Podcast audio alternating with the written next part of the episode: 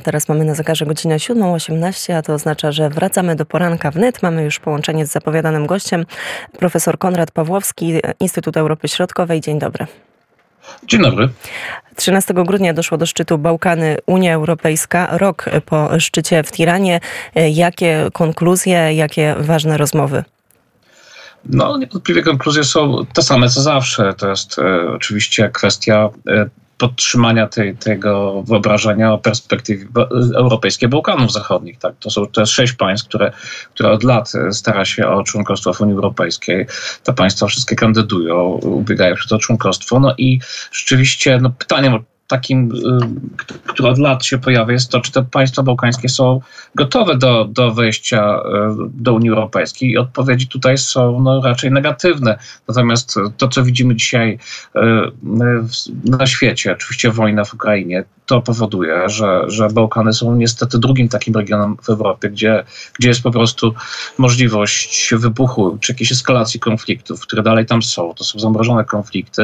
No i można byłoby powiedzieć, że Unia po nie w czasie przypomina sobie o, Bałkanach yy, i przypomina sobie o tym, że ten region niestabilny dalej potrzebuje przyspieszenia procesu akcesyjnego. Więc te konkluzje, jak powiedziałem, są takie, jak, jak, jest, jak są zawsze, czyli, yy, czyli po prostu stwierdzenie, że należy integrować Bałkany z państwami Unii Europejskiej, wskazanie, że integracja gospodarcza powinna przyspieszyć. Tu mamy tutaj wizję wzmocnionej integracji w obszarze e, gospodarczej, energetycznej, walki z, z, z dezinformacją w, w, przestrzeni medialnej, e, ale takiej klarownej perspektywy, kiedy te państwa bałkańskie miałyby przystąpić, e, to oczywiście nie ma, bo, bo, bo to, jest, to, są, to są dwa wielkie procesy. Jesteśmy w procesie reformy Unii Europejskiej i też nie wiem, jak ona się zakończy, to jest przyszły rok. I drugi proces to jest w zasadzie reforma procesu rozszerzenia Unii Europejskiej i też nie wiemy, jak, ona miałaby wyglądać.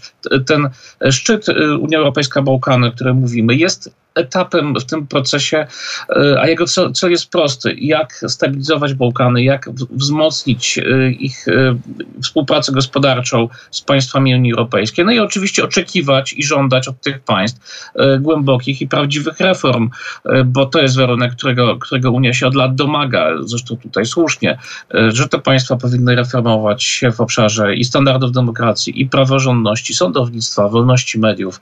Więc brak integracji Bałkanów Bałkanów Zachodnich to z jednej strony był, był przez lata problem zbyt biurokratycznego podejścia Unii Europejskiej. Tutaj rzeczywiście pamiętamy Francja, e, wcześniej Niemcy, Francja, Holandia, te państwa miały zastrzeżenia, być może zresztą słusznie. A z drugiej strony to jest właśnie to, czy te państwa są gotowe kwestia reform państw bałkańskich e, to jest dalej ten sam e, problem.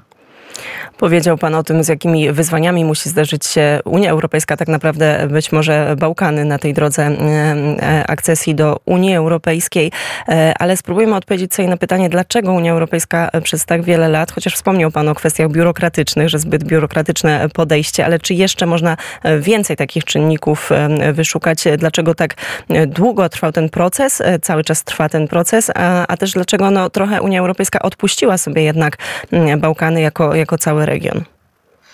Tak, no to jest oczywiście pytanie, tak, czy z perspektywy wszystkich państw Unii Europejskiej rozszerzenie Unii na Bałkanach ma takie samo znaczenie. No, no nie ma. No, punktu widzenia niektórych państw Europy Zachodniej, które, które są daleko w sensie geograficznym, e, nie jest to priorytet. Tak? Ja nie mówię, że nie jest to ważne, ale nie jest to priorytet. Natomiast z punktu widzenia państw Europy Środkowej, które, które graniczą z regionem i, i dla których te Bałkany są po prostu jakimś obszarem, które chociażby mogłoby być, mógłby być włączone w, w, we współpracę w ramach Trójmorza, to, to jest troszeczkę inna perspektywa.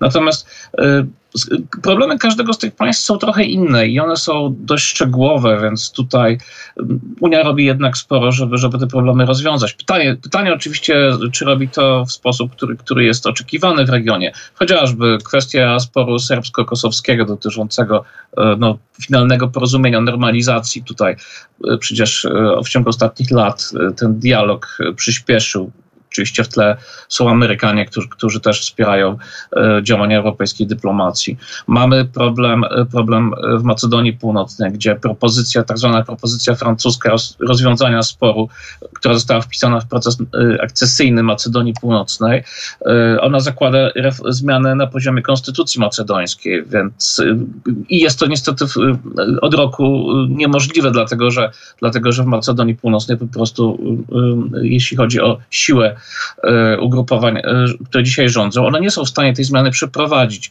Więc moglibyśmy, moglibyśmy tutaj. Prawda, A panie profesorze, przepraszam, że jeszcze może wejdę w słowo, ale skoro wspomniał pan o, o Macedonii, jak obecnie wyglądają relacje między Bułgarią a, a właśnie Macedonią Północną? No one, one wyglądają oficjalnie poprawnie, natomiast y, bułgarskie weto, które zostało y, po, powiedzmy zdjęte tak w takim, tak niepoprawnie w wyniku tej y, francuskiej propozycji. Pamiętajmy, że Macedonia Północna i Albania rozpoczęła w ubiegłym roku proces, formalny proces negocjacji akcesyjnych, ale, ale niestety ten proces został rozpoczęty tylko formalnie, no właśnie, ponieważ, ponieważ dalej w istocie, istocie to weto tam tkwi ponieważ, tak jak powiedziałem, e, władze Macedonii muszą przeprowadzić reformę zmiany konstytucji i wpisać tam mniejszość bułgarską jako jedną z mniejszości w, w konstytucji i to jest warunek dalszego postępu na drodze do, do członkostwa na tym etapie. Więc ale i to się nie dzieje. Być może w maju w przyszłym roku będą, w maju w przyszłym roku będą wybory, dojdzie zapewne do zmiany władzy w Macedonii. Być może to spowoduje, że, że będzie to łatwiejsze. Więc propozycja europejska, która która teoretycznie przyspieszyła proces akcesyjny, w istocie zablokowała ten proces gdzieś na, na innym etapie e, I, i, to jest, e, i, to, i to jest problem. Bułgaria po prostu oczekuje, że Macedonia Północna dokona, dokona, nowelizacji konstytucji, a ta kwestia jest w Macedonii Północnej kwestią no, rywalizacji politycznej e, i mogę powiedzieć, że, że byliśmy niedawno w Macedonii i cóż, nawet najbardziej proeuropejskie think tanki dzisiaj krytykują Unię Europejską za zbyt opieszały proces proces akcesyjny. Y, powiedział Pan o perspektywie y, ośrodków y, naukowych czy think tanków, a jak to wygląda z perspektywy mm, społecznej? Jak wyglądają nastroje społeczne i ogólnie podejście społeczeństw właśnie do przystąpienia do Unii? Tak, oczywiście to w różnych państwach różnie wygląda. No w, w, Kosowie na przykład poparcie dla Unii Europejskiej jest największe w regionie. E, natomiast e, w Macedonii czy w Serbii to poparcie spada. Ja w tym momencie e, tak mówię bardzo ogólnie, ale w Serbii ono jest najniższe od, odkąd ja pamiętam. To, to, więc to, to jest poparcie rzędu 30 paru procent, może 40. Więc to powoduje, pokazuje, że ten proces y, integracji europejskiej był tak długi, być może nawet niebezpiecznie długi, że, że po prostu osoby, które były za integracją w istocie, bardzo krytycznie oceniają dotychczasowe efekty, y, rozwiązania polityczne, które zostały wpisane w ten proces. Y, zresztą, zresztą obywatele państw bałkańskich często wskazują, że, że państwa europejskie wspierają stabilność w regionie i wspierają polityków y, takich jak Aleksander Vucic, którzy, którzy gwarantują stabilność, ale nie gwarantują reformy i demokracji, więc tak, takie, są, takie są opinie, więc jest pewne rozczarowanie tym procesem. Ja, ja często powtarzam, że jeżeli 17 lat Macedonia Północna czekała tylko na otwarcie negocjacji, to perspektywa 17 lat to nie jest żadna perspektywa, to nie jest żadna obietnica, to jest po prostu e, coś, co nie wygląda realnie i e, dalej przecież te państwa bałkańskie, obywatele tych państw są świadomi, że tej daty takiej konkretnej przystąpienia nie ma. Mówi się o 2030 roku, ale, ale to jest bardzo tak delikatnie zakreślona data, która raczej ma zmotywować te państwa do, do reform e, niż e, cokolwiek innego. Natomiast e, w Serbii na przykład wspomina się o alternatywie wobec, wobec członkostwa w Unii Europejskiej i,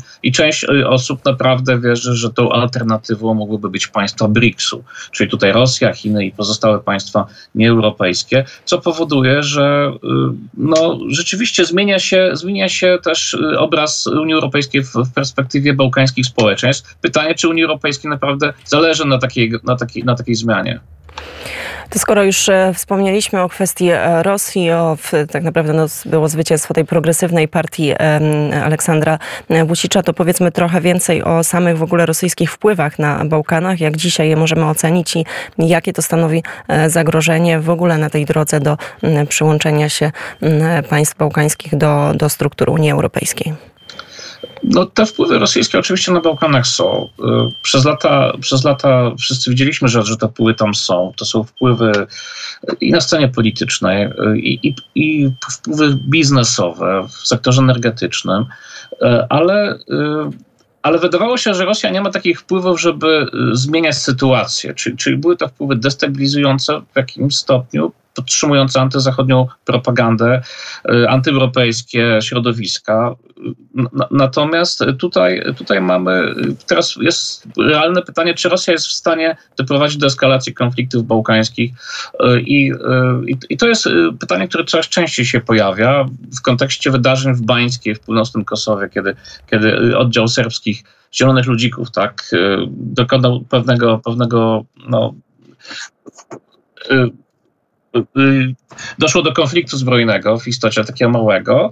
Y, w tle pojawiło się, pojawiło się pytanie, czy Rosja też wspierała te wydarzenia. No i tutaj e, oczywiście, oczywiście no, wiele wskazuje na to, że w jakimś sensie Serbia koordynowała te działania. Rosja byłaby zainteresowana także eskalacją konfliktu w Bośni i Hercegowinie, czyli jakąś dalszą secesją Republiki Serbskiej z Bośni i Hercegowiny. Na razie jest to, jest to zamrożony konflikt. I powiem tak, te wpływy oczywiście są e, i dlatego też tak ważne jest e, działanie Unii Europejskiej i NATO, obecność NATO w Kosowie e, i działania związane z integracją europejską Bałkanów Zachodnich, dlatego że to jest jedyny sposób, żeby te Bałkany przyciągnąć do, do Zachodu i ustabilizować i zminimalizować te wpływy rosyjskie, które, cóż, no Rosja jest zainteresowana przede wszystkim tym, żeby Bałkany E, stały się, czy pozostały tym, czym są, jakąś taką szarą strefą między Zachodem i Rosją właśnie e, i te destabilizujące wpływy realizuje. Rosja popiera wiele środowisk, tak jak powiedziałem, antyeuropejskich, antyzachodnich no, w, tych, w tych państwach. To są partie, to są ruchy polityczne, to są jakieś stowarzyszenia kulturalne. E, niewątpliwie Rosja penetruje Bałkany z mniejszą lub większą efektywnością. I my na pewno jeszcze będziemy przyglądać się i sytuacji politycznej, i tej drodze do Unii Europejskiej. Mm, jeżeli chodzi o Bałkany, bardzo serdecznie dziękuję. Profesor Konrad Pawłowski, Instytut Europy Środkowej był gościem poranka wnet. Dziękuję za rozmowę. Dziękuję bardzo.